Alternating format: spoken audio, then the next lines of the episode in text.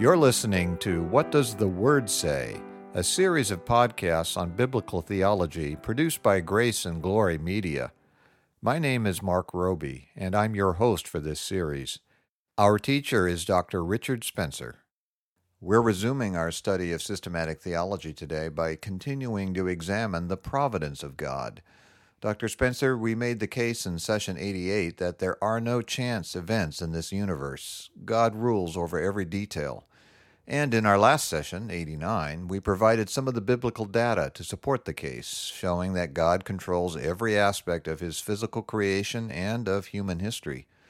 And we closed by noting that God's providence is personal and moral, that it deals with specific individuals, and that it has a purpose. But all of this raises an obvious question, which we have dealt with before, but I think it bears looking at again in light of God's providence. The question is this If God controls every detail, what room is there for human freedom? Well, as you noted, we have dealt with this question before, and in fact, we've discussed it twice once in session 65 when we examined God's sovereignty, and once in session 86 when we discussed God's will. God's sovereignty, will, and providence are, of course, closely related topics, since God brings about his sovereign will through his works of creation and providence. Which is again an illustration of God's simplicity, that all of his attributes work together all of the time. That's true. In any event, the short answer to the question is that God can ordain every detail of human history without having to force us to do anything. In other words, he can control everything and still have us be really and truly free to make decisions for which we can be justly held accountable. The Bible doesn't tell us exactly how God does this, but as we noted in session 65, unless we want to claim our decisions are purely random, there's no logical contradiction. I remember that discussion, and as I said at that time, I certainly wouldn't want to claim that my decisions are random, and I don't think many others would either. Uh, of course not. We may not always make our decisions in the best way possible. Uh, well, in fact, to be honest, I should probably say that we often don't make decisions as carefully as we should. But nevertheless, we do make decisions for reasons. And those reasons are based on our nature and all of the information available to us at the time. And all of our decisions are perfectly predictable by God, since He knows us even better than we know ourselves. But of course, predicting what we'll do is not the same thing as controlling what we do. Well, that's true. There is obviously a radical conceptual difference between predicting what I will do and controlling what I do. But in practice, this may be a distinction without a difference. Consider the following facts. First, God knows exactly what I will do in any and every possible situation. Second, although God will never tempt me to sin, He can place thoughts in my mind he can cause me to remember certain things I've seen or heard or thought about before, and he can directly control any aspect of my circumstances if he chooses to. Given those two facts, it's pretty obvious that he can bring about exactly what he wants to have happen without ever forcing me to do anything against my will. So, without going into the topic in depth, suffice it to say that there is no contradiction between God's sovereignty and our freedom, and they are both clear teachings of Scripture. The Westminster Confession of Faith says it well. We quoted this passage in session 65, but it's well worth repeating. In paragraph 1 of chapter 3, the confession says that, quote, God from all eternity did, by the most wise and holy counsel of his own will, freely and unchangeably ordain whatsoever comes to pass. Yet so, as thereby neither is God the author of sin, nor is violence offered to the will of the creatures, nor is the liberty or contingency of second causes taken away, but rather established. That's a wonderful statement, and most importantly, it's completely biblical. But now let's get back to specifically talking about God's providence. Theologians have often divided God's providence into three subtopics preservation, government, and concurrence, which is sometimes called confluence, concursus, or cooperation. Others have used only the two topics of preservation and government, in which case concurrence is considered under the topic of government. Well, we've already covered concurrence, which refers to God's will and our will both being operative in bringing about events, when we discussed God's will in session 86. And that's why in our present discussion I plan to break providence down into two topics preservation and government. It's interesting to note that these two topics are those given in the answer to question 11 of the Westminster Shorter Catechism, which says that, quote, God's works of providence are his most holy, wise, and powerful, preserving and governing all his creatures and all their actions. That is a great short definition, well worth memorizing. I agree. So let's begin by looking at God's preservation in more detail. Wayne Grudem has a good definition of preservation. He writes that, quote, God keeps all created things existing and maintaining the properties with which he created them. And when the Apostle Paul was speaking about God to the Athenians at the Areopagus, we read in Acts chapter 17, verse 28, that he said, For in him we live and move and have our being. Grudem's definition completely agrees with this statement. Yes, it does. The reality is that God upholds all of creation all of the time.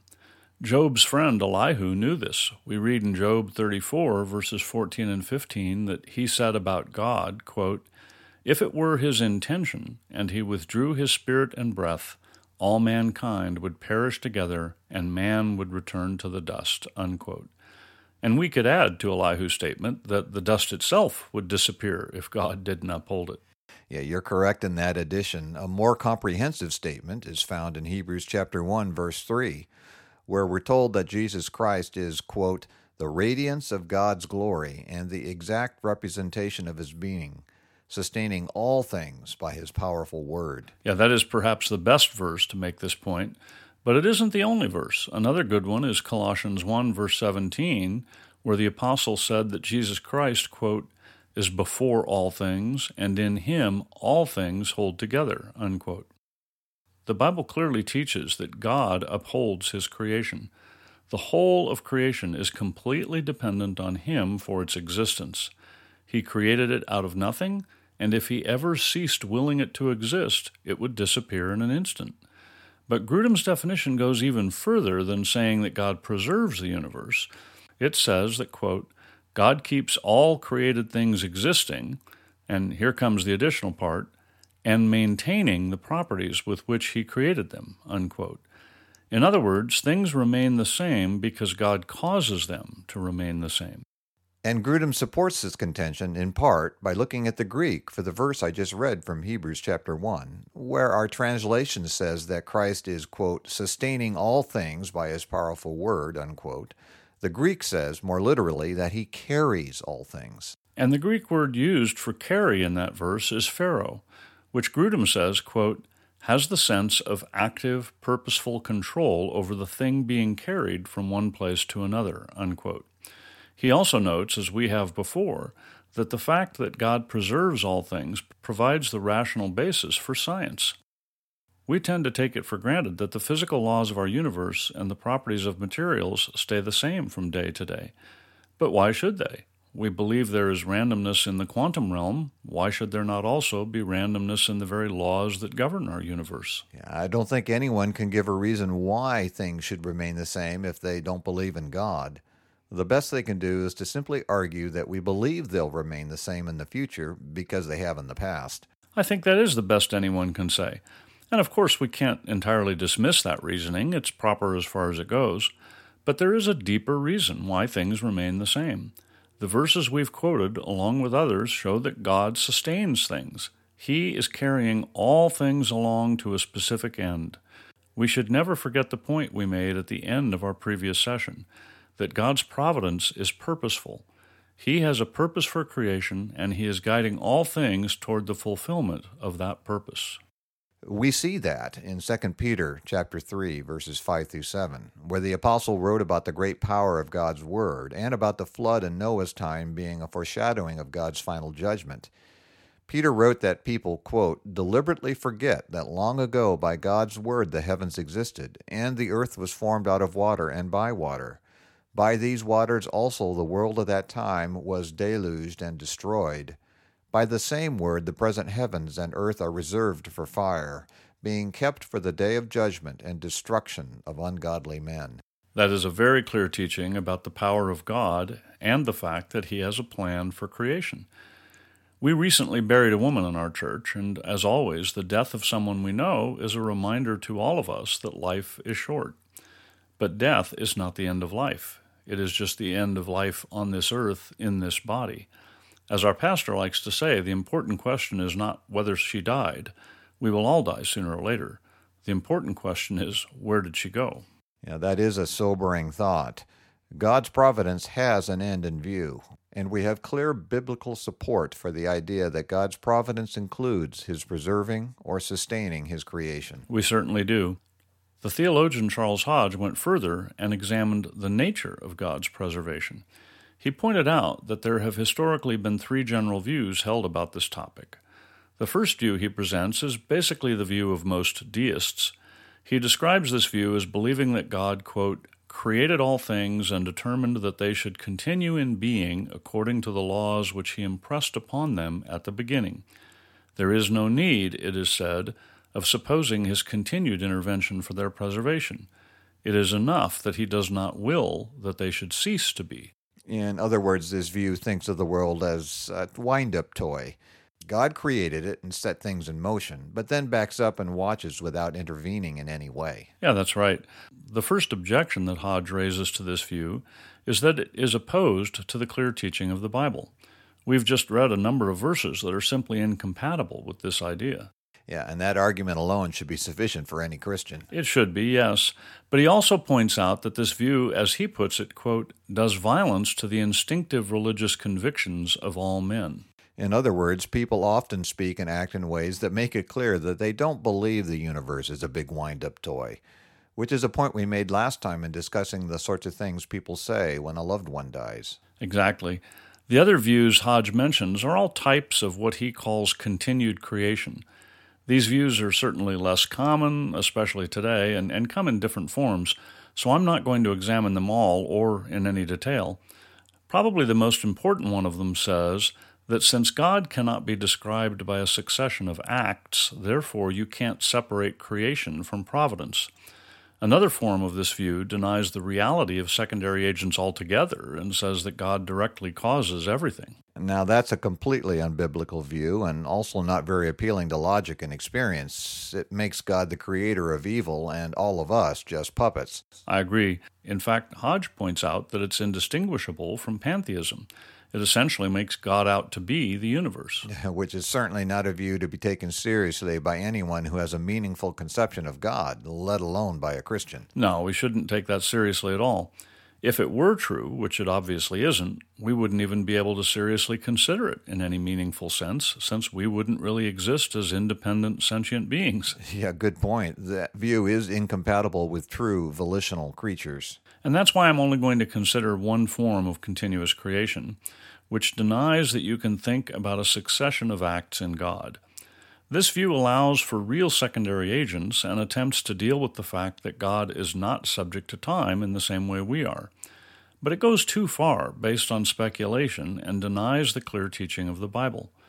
We can't understand how God views time, but it is clear that independent of the fact he is, in some sense, outside of both space and time, he nevertheless acts in his creation in space and time. Hodge correctly says that, quote, it is the height of presumption in man, on the mere ground of our speculative ideas, to depart from the plain representations of Scriptures. It is admittedly difficult to understand God's relation to time as we experience it. It is, but there's a good analogy presented by Wayne Grudem which may help to understand this point. What analogy is that? It's the analogy of a human author writing a story. Grudem uses this to help understand the idea of concurrence the fact that the free will actions of secondary agents can work together with God's will to produce his desired outcome.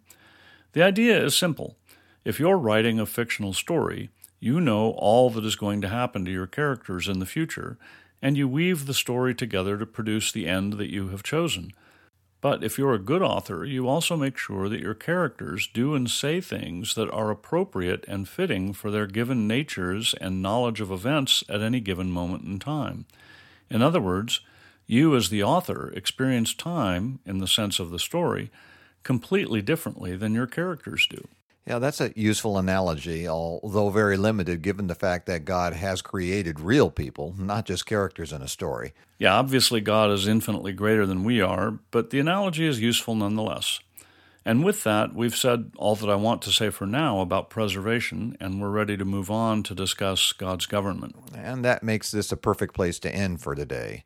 So I'd like to remind our listeners that they can email their questions and comments to info at whatdoestheword.say.org, and we'll do our best to respond to them. You've been listening to What Does the Word Say? brought to you by Grace and Glory Media. And I'm Marc Roby. In our next session, Dr. Spencer will continue to examine God's providence. Um, we hope you'll join us. The session you heard today is available, along with all other sessions, in the archive on our website at whatdoesthewordsay.org. We also have a free book available to you entitled Good News for All People, written by Reverend P.G. Matthew, founder and senior minister of Grace Valley Christian Center. To request your free copy of this excellent summary of the biblical message of salvation, go to whatdoesthewordsay.org.